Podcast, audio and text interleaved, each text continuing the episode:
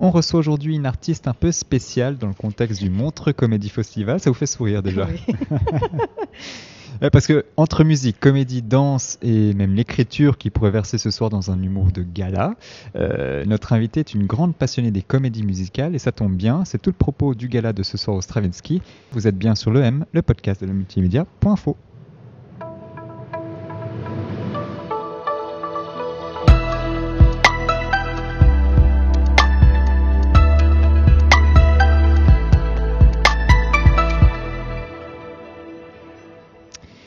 Carmen Maria Vega, bonjour. Bonjour. Merci d'être avec nous. Vous avez 38 ans, vous êtes né à Guatemala Ciudad, Absolument. au Guatemala. Euh, avant d'aborder toute la richesse qui façonne votre personne et l'artiste que vous êtes sur scène, un petit mot sur vous. Euh, votre histoire de vie touche énormément de monde. Votre arrivée en France est faite dans des conditions que d'aucuns qualifieraient de dramatiques. Euh, je sais que c'est une histoire que vous avez révélée avec beaucoup de courage dans votre album Santa Maria, paru en 2017, et plus, plus précisément dans le premier titre intitulé Le Grand Secret.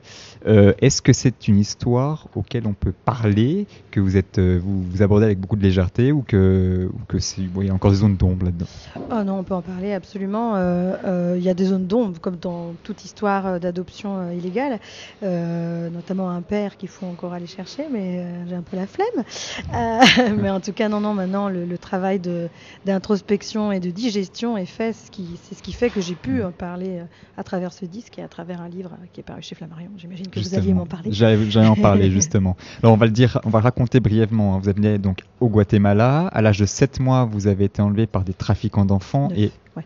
Neuf mois, pardon. 9 mois. Alors 9 mois. Euh, Vous avez été donc enlevé par les trafiquants d'enfants, adopté en France. Votre famille adoptive en France ne savait rien de cette histoire.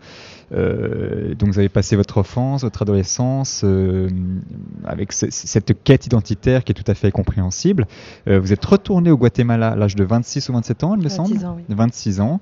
Vous y retrouvez quelques informations sur votre personne et sur votre mère biologique qui vous découvrez qu'elle vit aussi en Europe, en Belgique. Vous faites pléthore d'autres découvertes, des révélations folles, et vous avez compris que la jeune femme que vous étiez dans les années 2010, euh, vous alliez devoir courir après votre, euh, votre vérité, en Mhm. gros. Est-ce que c'est bien Absolument. résumé?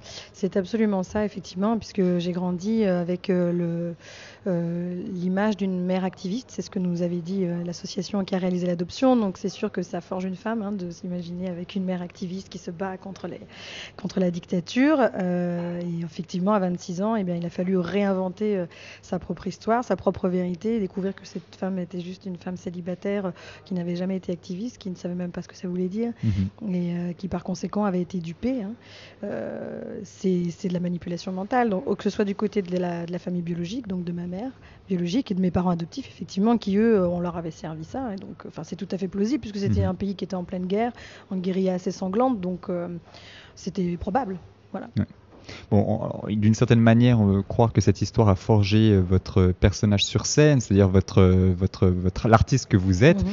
On va quand même préciser que votre famille adoptive vous a mis au théâtre à l'âge de 7 ans, Ouais. donc euh, bon, vous n'êtes pas entré dans l'art à cause de ça, mais j'imagine qu'aujourd'hui ça, ça, ça pompe un peu Bah, de... C'est vrai que enfin, la- la- ma mère m'a mis euh, au théâtre euh, un petit peu pour se débarrasser de moi, hein, parce que j'étais une enfant un petit peu craintive, qui qui voulait pas trop quitter ses, ses- ses jupons. hein. donc euh, Mhm. voilà, et c'est vrai que ça a été une découverte fabuleuse pour moi le théâtre. C'est là où j'ai compris qu'en fait c'était merveilleux, on pouvait être qui on voulait, et puis on pouvait changer euh, de coupe de cheveux, de maquillage, de vêtements en permanence, et qu'on pouvait porter des choses qu'éventuellement on ne porte pas forcément dans la vie de tous les jours. Ouais. Donc ouais, ouais c'était une fulgurance. Il y a un côté décomplexé à être sur scène, c'est ça? Ah oui, enfin, puis une passion, une envie, et Mhm. puis un, un vrai plaisir de. C'est un peu comme si j'invitais euh, les gens chez moi, quoi, et qu'on faisait une grosse fête. Bon, on y découvre euh, dans le livre que vous avez écrit, qui est autobiographique, Le chant du bouc, alors paru chez Flammarion en Mhm. novembre 2019. On y découvre votre euh, identité plurielle, plurielle, et c'est cette identité que, bon, moi je qualifie ça un peu comme fragmentée, parce que vous disiez que vous avez une triple identité avec laquelle vous devez jongler. Mhm. Pourquoi triple identité? Eh bien, parce que euh, j'ai été baptisée à- au Guatemala par ma mère, euh, Angie Maria del Rosario Vega, et sur mes papiers d'identité guatémaltèque, euh, c'était marqué Carmen Maria Vega. Donc moi, à l'âge de 15 ans, quand je découvre le prénom Carmen Maria, enfin et Vega, c'est- ça devient une, une, un leitmotiv, un, un besoin qu'on ne m'appelle plus Mhm. Anaïs Béroujon, qui était le nom de baptême français, que m'ont donné mes parents. Donc plus personne m'appelle Anaïs. Et on le retrouve plus nulle part. Ah bah non, ils m'ont euh, donc euh, j'ai bien fait en sorte qu'ils disparaissent. Alors Béroujon, non, parce que c'est le nom de mes parents et que je les aime. Mais, euh, mais effectivement, et puis mon, le vrai nom, NJ Maria, lui, a complètement disparu aussi, mhm. puisqu'il a été falsifié. Mais j'aurais pu être en colère après ce prénom Carmen Maria, mais c'était déjà trop tard, si vous voulez. J'avais sorti deux albums. Et finalement, le prénom Carmen aussi, il me plaît parce que il est le symbole de, cette, de cet enlèvement. Et ils savent ils ont eu tort de me, rebaptiser Carmen. C'est un prénom de mhm. liberté, c'est un prénom d'une femme, d'une femme libre qui aime croquer la vie. Alors oui, elle a une fin un peu triste dans le, chez Bizet et Mérimée, mais, mais euh, moi, c'est mon, c'est vraiment, c'est devenu moi, quoi, Carmen. Bon, j'invite ceux qui nous écoutent à acheter et à lire le chant du bouc parce que c'est une histoire qui est, quand même. Euh, je, je l'aborde d'une façon plutôt drôlatique parce que c'est mon tempérament et que j'avais pas du tout envie de faire pleurer dans les chaumières. Non, mais il y a, y a, quand même un message, euh, une réalité qu'il faut mettre en avant. Vous disiez que depuis, euh, depuis 1983, alors la date exacte 84, 84 euh, jusqu'à 2013, je crois, au moment où vous avez donné une, interview, euh, il, parlait d'environ 8000, 8000 enfants qui, qui étaient. oui, il y a eu plus, plus de 8000 vols d'enfants au côté malade. Dans le sens, c'est pas le chiffre qui compte, mais c'est une réalité mmh, qui, est quand même, qui est quand même palpable identité fragmentée, une triple identité qui construit aujourd'hui euh, votre univers un peu complexe. Euh, je sais pas si c'est complexe. peut le dire, je sais pas, je vais vous demander. Je sais pas si c'est complexe, non. Moi, je crois que l'artiste, il doit être pluridisciplinaire. Mhm, c'est ça. Moi, au-delà de la comédie musicale, parce que je ne fais pas que de la comédie musicale, euh, j'en ai fait qu'une jusqu'à présent, mais j'aime beaucoup le cabaret, évidemment. Euh, c'est un endroit de liberté totale mhm. où on peut faire ce qu'on veut, que ce soit en, termes de théâtre, de musique, de jeu, de tenue, euh, de changement. c'est cet endroit-là qui me fascine. Et, et c'est ce que est en train de monter notre cher ami Oldelaf ce soir, quelque part, bien sûr. Bon, justement, euh, ce côté pluridisciplinaire, euh, j'ai reçu aujourd'hui euh, Simon Astier, Antonia de Randinger, donc deux humoristes qui eux savent aussi ce que ça veut dire mhm. pluridisciplinaire. Et j'ai l'impression que ce soir, c'est un hommage à la pluridisciplinarité, voilà, musique, humour et pas que. Et je pense que Oldelaf, il, il, a les amis qui lui ressemblent, mhm. puisque lui aussi, il est partout. Il est pas, c'est un très bon auteur-compositeur hein, sous couvert de, de, de, faire des chansons humoristiques. Mhm. Il écrit hyper bien. Enfin, je veux dire les la tristitude, euh, par exemple. Enfin, je veux dire, la mélodie de la tristitude, c'est sublime si vous le mhm. prenez au premier degré. Euh, voilà. Et, c'est un très bon auteur, quoi. Et puis, euh, c'est un super comédien. Donc, il allie tout ça. Il est très bon guitariste, musicien. Enfin, euh, c'est pour ça que nos univers se rencontrent et se rencontrent avec des gens comme Simon ou avec euh, Arnaud de sa mère et puis euh, Arnaud Joyer par exemple, entre autres. Bon alors parlons de Montreux. Vous apparaissez ce soir donc dans le gala Comedian Rhapsody. Comedian Rhapsody aussi le nom il est bien choisi. On fait demain justement demain les 31, morts, 31 ans de la mort de Freddie Mercury. On a sa statue là juste dans le parc à côté. Une photo de fan. Justement le rapport à la musique, bon, on le connaît bien, vous êtes, mm. euh, vous êtes en plein dedans. Le rapport à Freddie Mercury d'abord, ça m'intéresse. Ah bah, le rapport à Freddie, moi, Freddie, c'est, c'est, le. C'est mon premier souvenir musical. J'ai 6 ans. Ah, c'est vrai? euh, Ouais, ouais. J'ai 6 ans. Euh, je suis à la montagne avec mes parents et je sais plus de la, famille. Et dans le chalet, enfin, c'est un chalet, un restaurant, passe Living on My Own, qui est le, remix de 1993. Et, et, je le connais par cœur parce qu'à ce moment-là, il est, il est vraiment beaucoup diffusé en radio et je le chante sans comprendre ce que je dis quoi.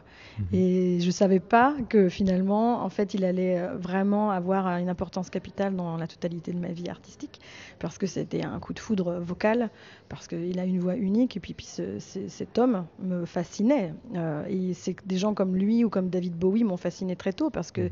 c'est il questionnait déjà le genre. Alors Bowie a jamais dit qu'il était vraiment bisexuel mais en tout cas euh, Freddy a caché un petit peu au début sa son homosexualité et puis puis voilà, les chiens font pas des chats. Enfin voilà, je me retrouve à, être tout le temps avec des hommes qui, aiment s'habiller en femme. Et j'adore ça. J'adore ça qu'on travaille sur le genre parce que même moi, j'ai un malin plaisir à me, mettre en drag s'il le mhm. faut. Euh, et donc, ce, ce soir, c'est à la fois un honneur, un privilège de le chanter. Euh, dans cette capitale de l'humour et, aussi du jazz. Et euh, moi, Freddy, c'est un de mes phares, ouais. ouais, ouais. Alors on va continuer sur le, volet musical, mais sans sauter du coq à l'âne, justement, vous parlez de cet antre de l'humour ici à Montreux, connu pour son festival de jazz et de comédie. Mhm. Euh, vous êtes déjà venu au jazz d'ailleurs? Non, jamais. Jamais. Jamais, c'est ma première fois. Donc, euh, alors comédie oui, mais le Montreux Jazz, le, festival de jazz non, plus, donc sa première fois à Montreux de manière, euh, de manière. bon, c'est intéressant justement votre rapport à la musique parce que on parle de vous comme une musicienne. Vous avez fait beaucoup d'albums, vous avez écrit un livre du coup aussi. Et vous voir aujourd'hui dans sur une scène d'humour, quand même, on a l'impression de voir un retour d'une comédie musicale un peu mhm à la fois un peu improvisée, puis à la fois si, si écrite aussi. Ah donc bah je oui, sais pas comment. Très écrit. Enfin, je veux dire, il y, a, y, a un livret de 30 pages. C'est très ambitieux et c'est à la hauteur de, de, de de Lave. C'est lui tout ça. Hein. Enfin, je veux dire, bien sûr, il nous invite et on participe à, à, à l'entourer et à créer ce spectacle avec lui. Mais c'est un chef d'orchestre euh, fabuleux, Mhm. euh, bien sûr. Mais euh, après, voilà, moi je suis comédienne hein, aussi. C'est surtout ça. Ma, ça, comédie- oui. Enfin, ma formation de base, c'est comédienne avant d'être chanteuse. Bon, justement, Hall de Lave vous a invité donc à participer à son gala. Euh, puis je sais que c'est quelqu'un que vous connaissez bien parce que vous avez notamment partagé avec lui la narration du livre audio euh, L'incroyable histoire de Gaston et Lucie. Je sais pas si c'est le, le seul endroit où vous avez euh, vous êtes rencontrés. Alors écoutez, euh, j'ai un affreux doute. Il est sur l'incroyable. En tout cas, il y a son nom. Ok. Donc je pensais que c'est Eh là ben où non, on il y s'est a, pas il y a le- en studio à ce moment-là. Je crois même qu'on s'est même pas croisés à ce Ah, c'est moment-là. vrai? Euh, Bah non, parce que je. Intéressant. Non, on s'est pas croisés sur cet enregistrement. Mais on a dû se croiser après sur les promos. Mais non, après, on se connaissait de. euh, Comment on s'est rencontrés avec Old Love C'est une bonne question, ça. On a dû faire des coplateaux ensemble. En fait, on a beaucoup Ouais. tourné ensemble. Et puis, il m'avait invité aussi au Sax d'Acher. Il fait régulièrement des. Mhm. euh, des, euh, des youpi sessions, comme il aime les appeler, ou euh, le chouette chanson show, où il invite plein de potes euh, à faire euh, n'importe quoi, mais de manière très cadrée.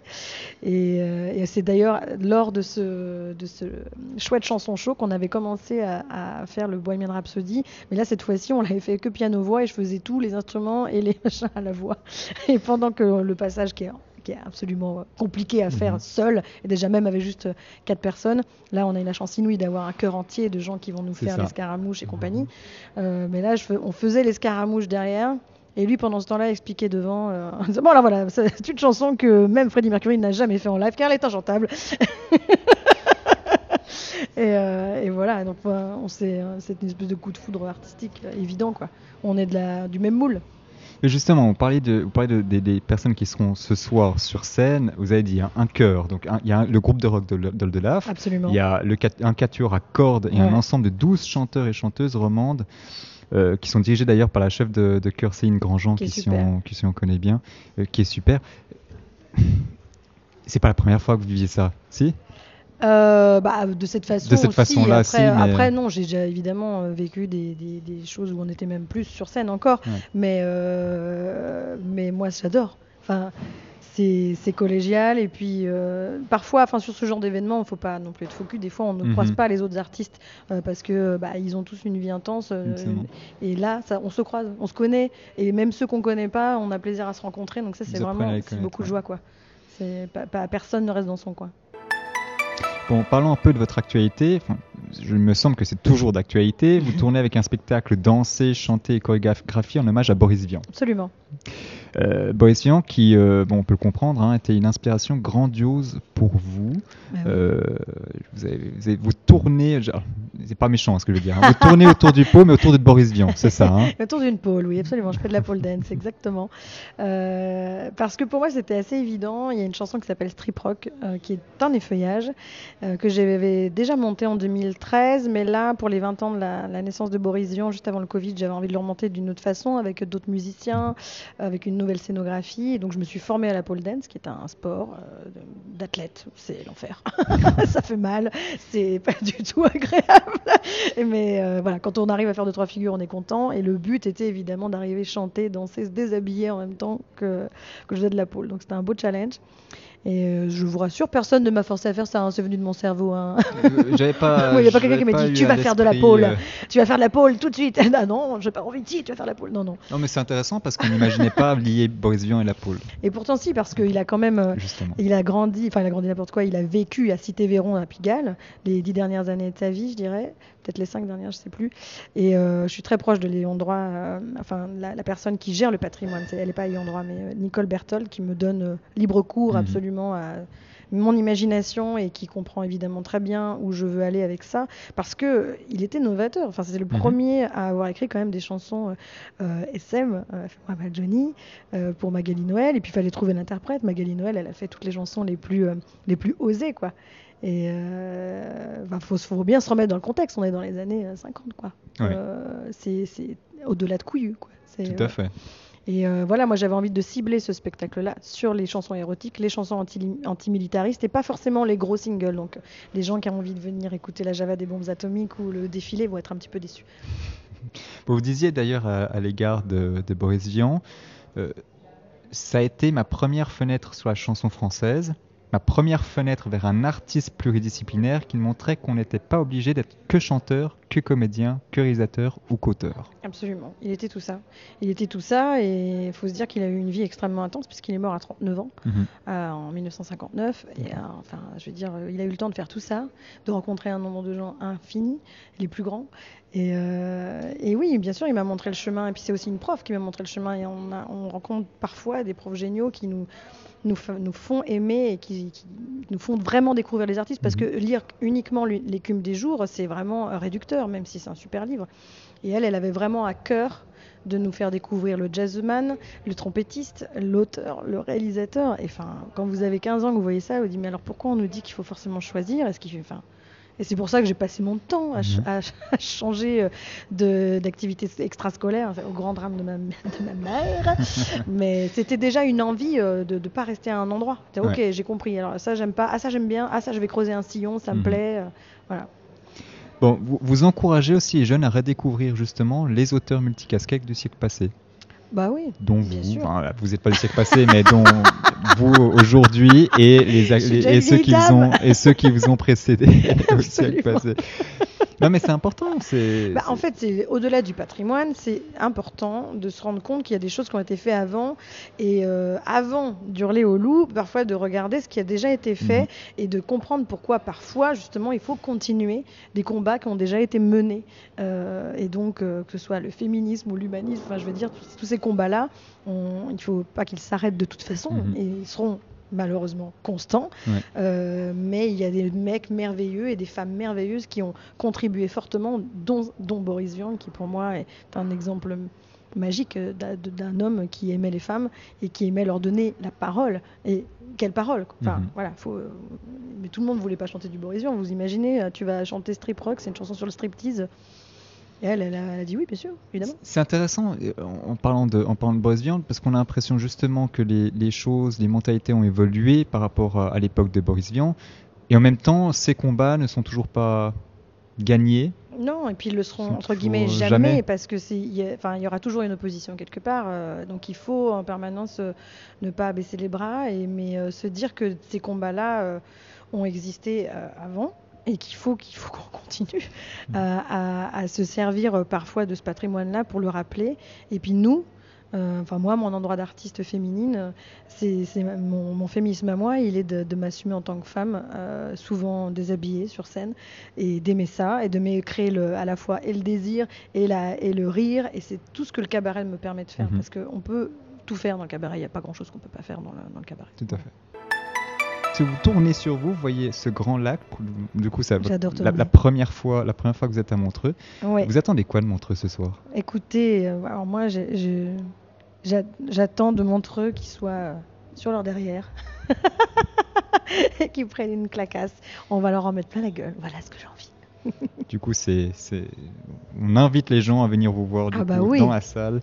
je crois que c'est un peu c'est un peu complet non? Est-ce que c'est complet Valérie Etienne je crois que c'est complet On dira que c'est on complet. dira que c'est complet Et puis, Voilà. euh, si, si ça l'est pas, on invitera les gens de dernière minute à, à acheter leur billet. En tout Exactement. cas, Carmen, merci beaucoup d'a- d'avoir été avec nous. Merci à vous.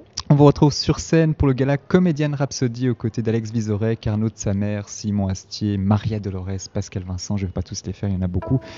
Mais c'est surtout présenté par Rolf Delaf. Merci beaucoup. Merci à vous.